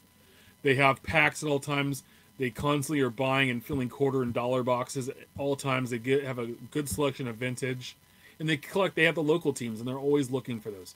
A good question and thing that was brought up in the chat. So Kevin Jones said, you're better off buying lotto scratchers than paying into a group break. And then Doug A comes back and says, you could also say that about your own wax too. My whole thing with this is that when you buy into a break or you buy into a box, what are you expecting? What are your expectations? Right. I think people always believe that I'm going to buy this $200 box of wax, and I'm going to pull the hottest, newest rookie, the lowest number, the parallel, and I'm going to get two of them in that box. When that is not the case, that is the one-off when that happens. And the same with the group break. I think group breaks are great if you're a team guy, and you want to go and say, hey, Series 1 came out. I can buy in a case of Series 1. I can get 6 jumbo boxes worth. So I can get like 6 team sets plus maybe a hit or two.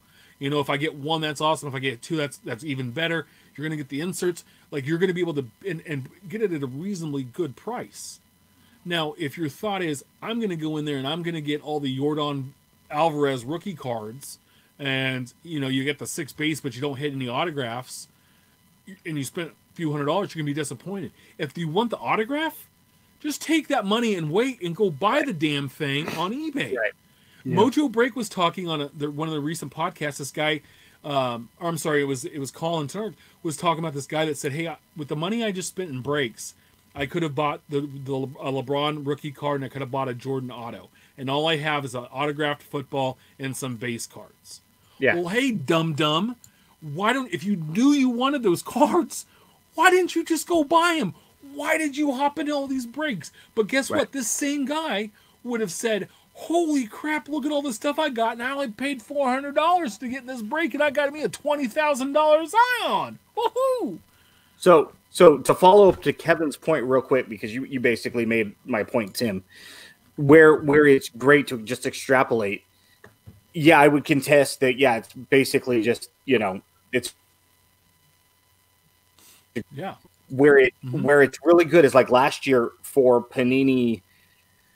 I forget if it was Don Rust that I got into, one of the Don Rust products. First off, big breakers like Brent Williams don't touch that product, so I can't go to a private seller and say, "Hey, I need the A's team set." I bought into the break for like $20, and the way I had to look at the checklist was, what am I actually spending this $20 on? The team set is valued at what for me? And if I have to go buy these 6 cards individually at $2 a piece, it's going to be $12. You know, if I can grab them from somebody like TNT or somebody, right? And then to get them here is maybe another $2. So $14 is my hard cost for the team set plus some inserts. If I can get my team set, which I'm pretty much guaranteed with the amount of boxes being open in the break, maybe get most of the inserts. And if I could just get one hit, which I don't even need, but if I could get one hit, I've at least covered my cost of $20. You know, if I don't get any hits, as long as I get the base set, I think I'm 60, 70% getting my money back anyway. And that extra couple of bucks for me, you don't have to worry about it. You have it, and you're like, there it is. I can fill in the rest later. And if I get something, and I ended up hitting a Laureano auto and one or two other autos, so I got 3 autos plus the inserts. So I probably got $50 worth of value, which I don't expect every time. But the way you have to look at it is, what are you anticipating getting back? For me, it was the team set, and I had to value the team set at X if I'm buying it individually, knowing going in I'm getting it out of the break. Anything else I get as a bonus, and it kind of buys down that gap. It feels better, and it's fun. Yeah, it's opening up a retail blaster type thing, and I'm still getting all the cards I know I want, plus some of the ones I hope I'm going to get. And this is the thing, the same thing you bring up retail, the same thing when people go and buy a blaster and they don't get what superstar they were looking for, why are you complaining? Yeah. Why? Yeah. You know what you wanted. Why didn't you just go buy it directly? I know it's not as fun as pulling it out of a pack, but damn it, it saved you a lot of hassle and heartache and sadness. And anyway, it's just people are stupid. In a group break, you're not pulling it out of a pack. Yeah. If you're in a group break, love Doug and Dan, love them to death, right? Doug and Dan are pulling it out of the pack for you. They're opening it, yeah. Right?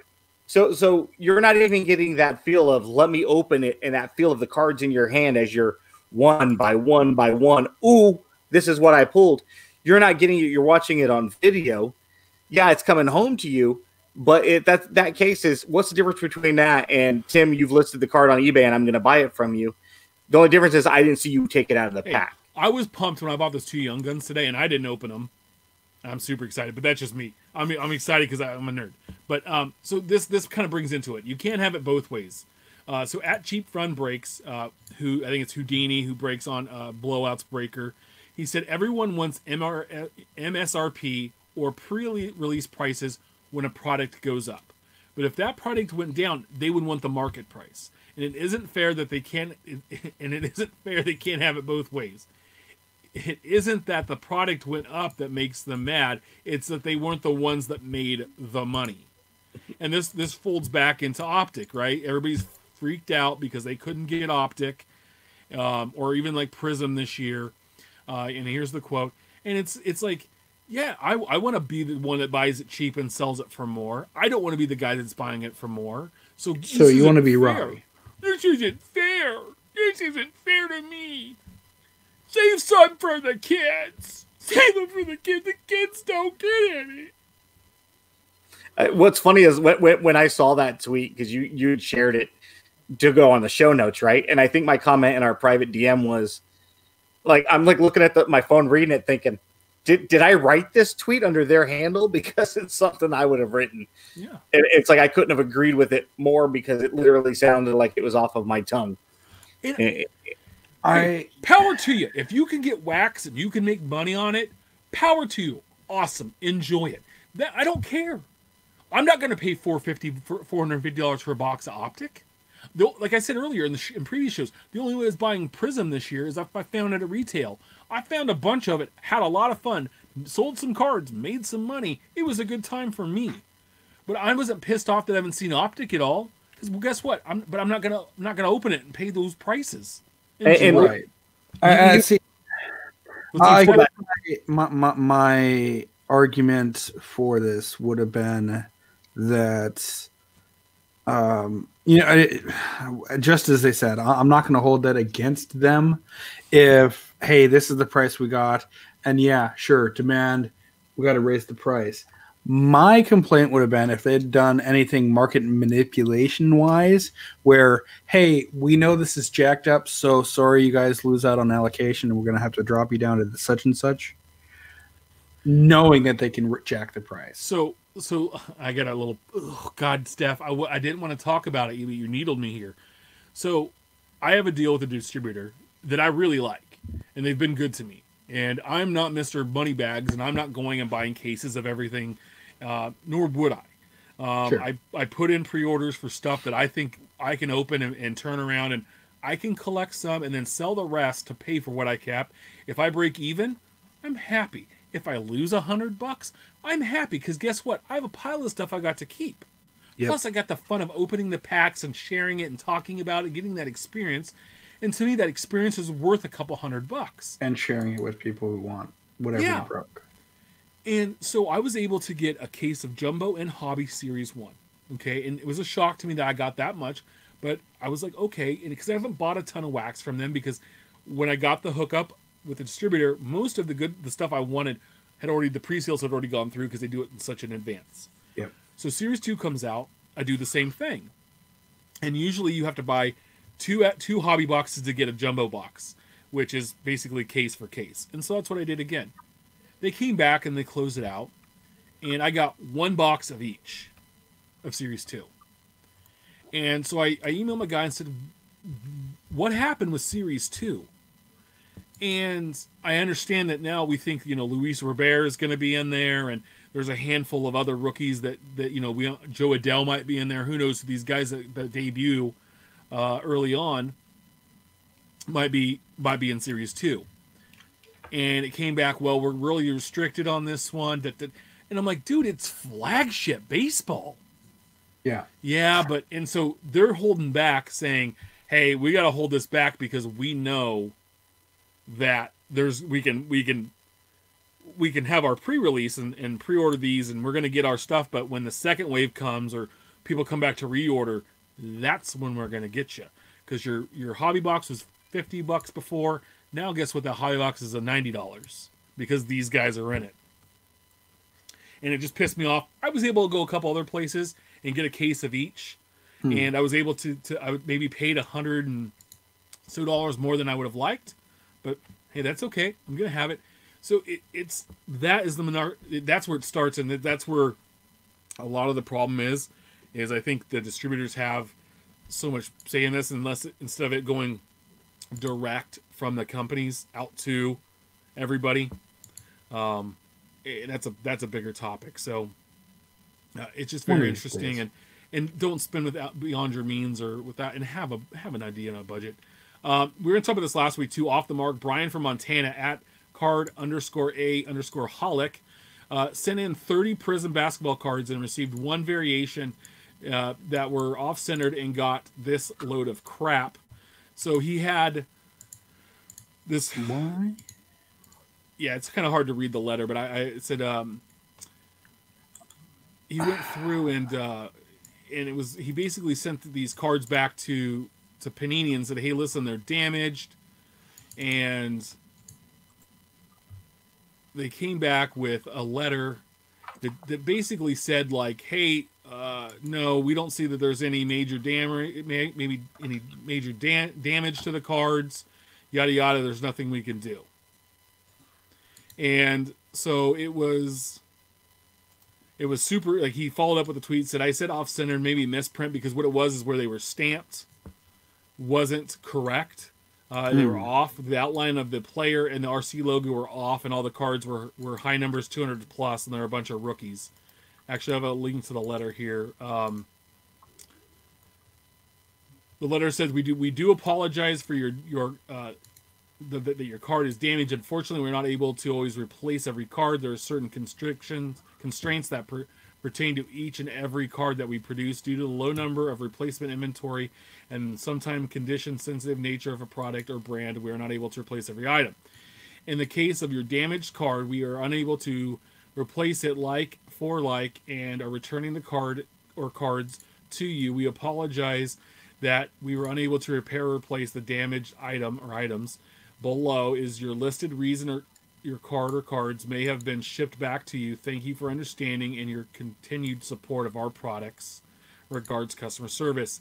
And it says card has minimal damage. Well, if Steph can, I got one of the pictures here. Yeah, so you see, like, it's Hachimura, and the imprint of his head and the rookie logo, they're off by a good amount. Where you can see it was stamped but printed incorrectly. So it looks like he's got like a halo around his head, yeah. So it doesn't look good, you know. And that's a popular card in Prism. And to have a response where it was dude, that was a form letter, my friend, because it said card or cards, and you know, damaged or card or cards, and it was like, dude, like that's a joke. That's a joke to me. You know, maybe you can't replace that one card because Prism was so hot and they sold everything they had. But hook the guy up with something. Give him some Panini points. Anyway, yeah. I wanted to bring that up. I just wanted to bring up some bad customer service. Buy some leaf buyback cards, which aren't really worth anything, and give them those. I mean, at least it makes it feel good. I ran a poll this last week. Favorite supply. What is your favorite baseball card supply? I put out top loader, one touch box or binder page. We had 118 votes, with box getting 12.7%, binder page and one touch coming in at 19.5%, and top loader 48. 0.3%. Guys, what's your favorite baseball card supply? One you cannot live without. Currently, yeah. Pages. Love Pages. I'm converting from 5,000 count monster boxes to binders. So, if you guys need Pages, I do. I'm your Huckleberry. Angela's actually talking about wanting to page all of her Ellen and Ginter sets because we got a good amount of 06, and I think we have the complete base sets anyway from 07 to like 12. Yeah. I did the math, and it's like 15 years worth of Ellen and Ginter to this year, and she's going to need 600 pages. That's not bad. It's how many 600? Years? Because Ginter started in 07. That's 6 boxes.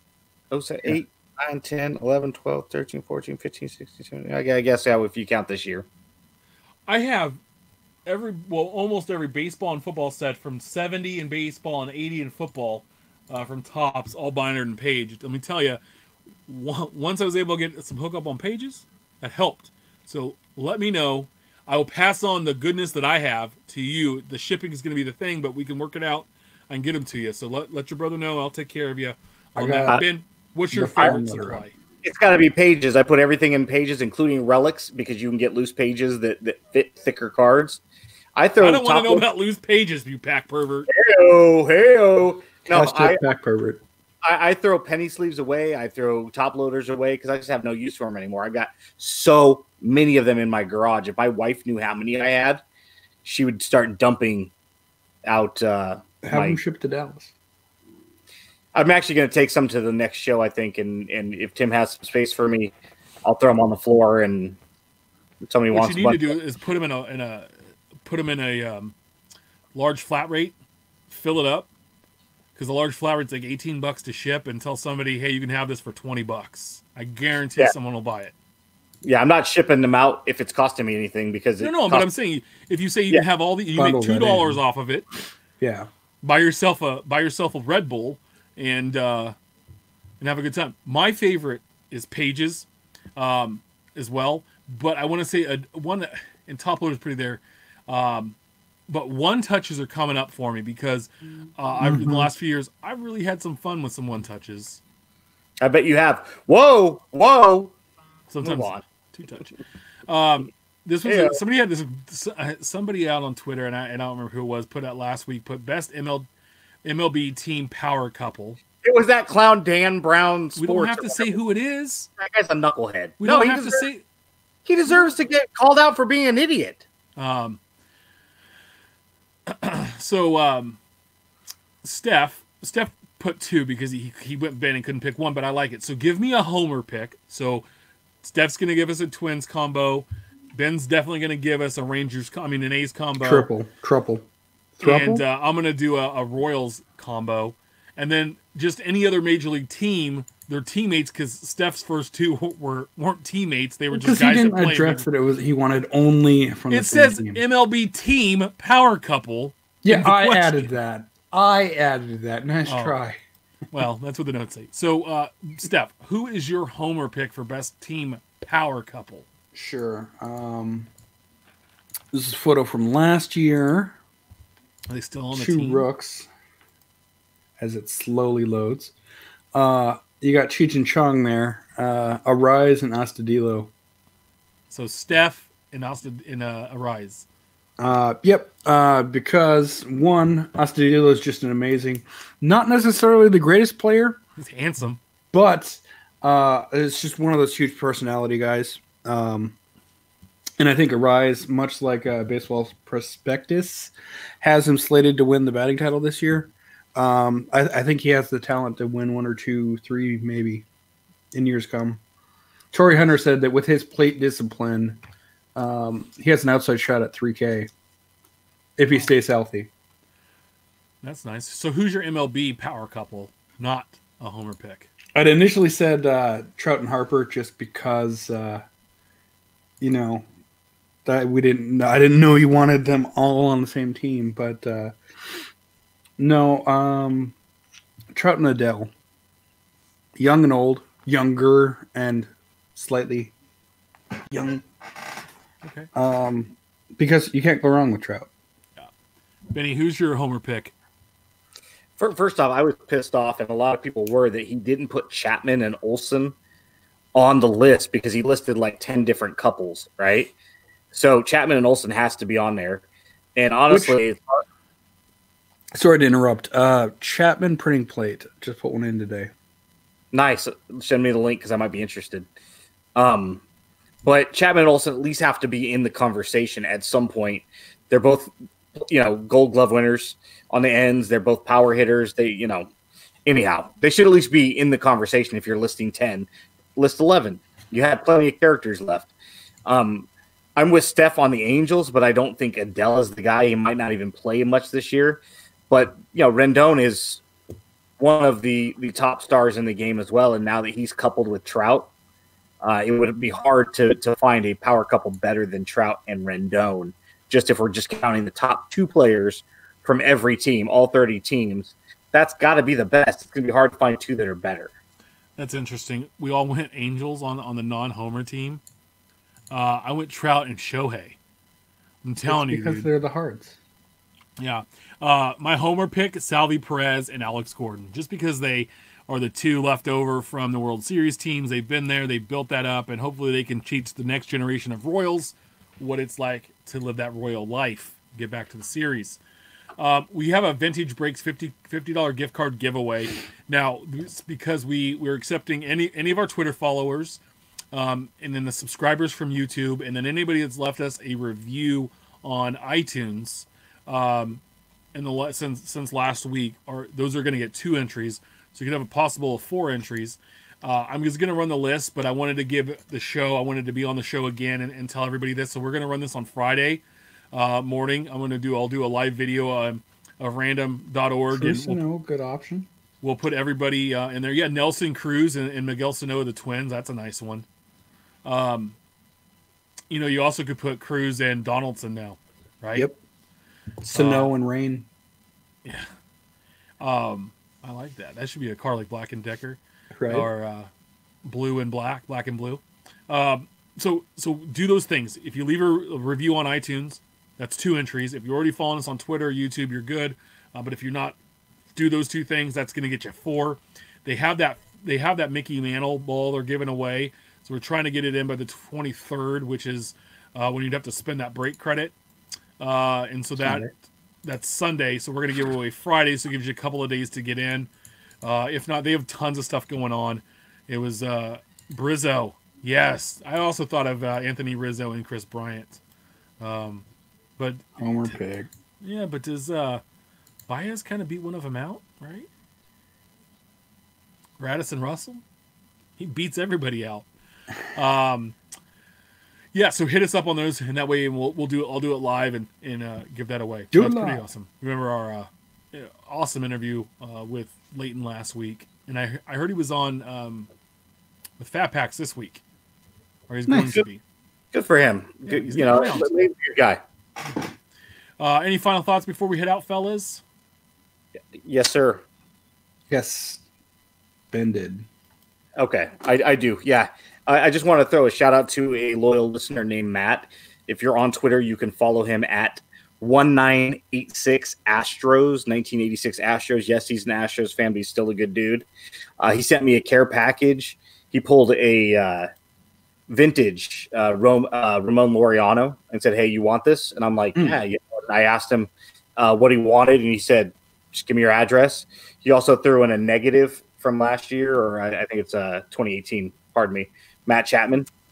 And then he threw in a couple of autos. Gene Tennis auto, you know, in person from back in the day. And Eric Chavez, a Todd Burns on a Mother's Cookie, which is pretty cool, and a Jim Todd.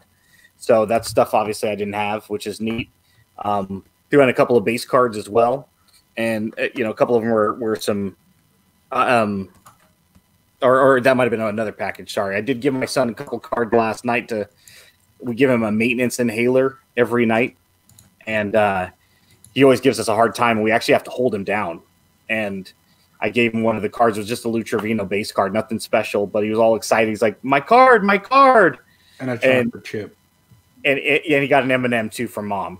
Mom gave him an M&M, Dad gave him a card, and he calmed down just enough for us to give him his maintenance inhaler. So he was jazzed. And for dad, you know, it's kind of cool. Your kid's all excited about getting the card. And I put in a top loader for him, and he put it up on the TV, you know, that way he can go grab it when he wants to. And but I want to thank Matt for throwing those cards my way. That's cool. That's pretty neat, especially coming from, you know, so, somebody that, you know, didn't want anything. You know, the hashtag RAK, Random Acts of Kindness.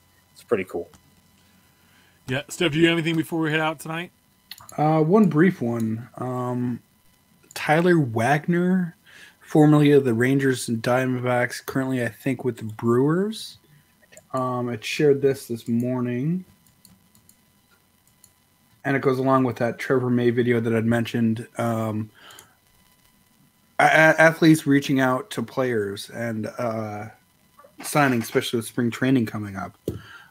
Him mentioning that, hey, he keeps picking up rainbow cards and sends them to him to have the athlete sign. And I think that's great, great outreach. Well, that's awesome. 34 cards. That's cool. Rainbows are so much fun to do. They're a real pain in the butt. You should cover those one of these days. Yeah. They're a real pain in the butt, but they're also really fun to go out and do. Now, you know you're never going to get all of the one-of-ones. If you can get a one-of-one, then that feels really good. You know, real quick, Cardboard Icons, the hobby legend, Ben Guire and I, went back. Exactly. They had went back and forth on this a couple weeks ago about what constitutes a rainbow. And I kind of told him, for me, anything 25 and above, because getting anything under 25 is so hit or miss, whether they even pop. For me, when I say I'm going to get the McGuire rainbow, it's everything on the checklist down to out of 25. Anything under that is awesome and wanted, but I don't have to have it to consider it the rainbow. Sure, it's not a full rainbow, but let's be honest. Like you said, I have a rainbow of printing plates for two different people. That's cool. Our friend Tanner Jones had four of Bowman's Bryce Harper back in the day. You real quick, did you see that Saquon Barkley booklet card he had that he had graded by Beckett? Yes, it came back in like an 8x10. I've seen a few of those. And it's like, then just say you can't grade it, bro. Right. It's a booklet card that's in this giant. It was ridiculous. I'm a huge fan of The Office, and there's the prank that Jim pulls on Dwight when they're making the security badges, and his is, you know, huge with the lamination around it. Yeah. He's like, I'm not a security risk. That's my first thought was, how huge is that? That's a security. Well, business cards Dwight made for everybody, so they stood out. Yeah. Anyway, remember we're live every Wednesday at 8 p.m. Pacific, 10 at Central, on YouTube everywhere. Make sure to subscribe and follow our show on all platforms. We really appreciate that. Follow us on Twitter at About the Cards. Follow Ben at Our Trading Cards. Follow Steph at Junk Wax Twins.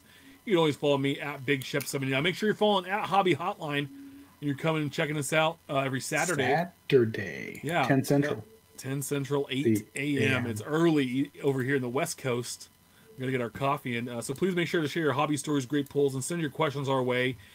Keep collecting. Remember, we're going to do a giveaway live on Friday morning, and we're also having a Pro Bowler, an actual NFLer Pro Bowler on our show next week. So come and hang out with us then.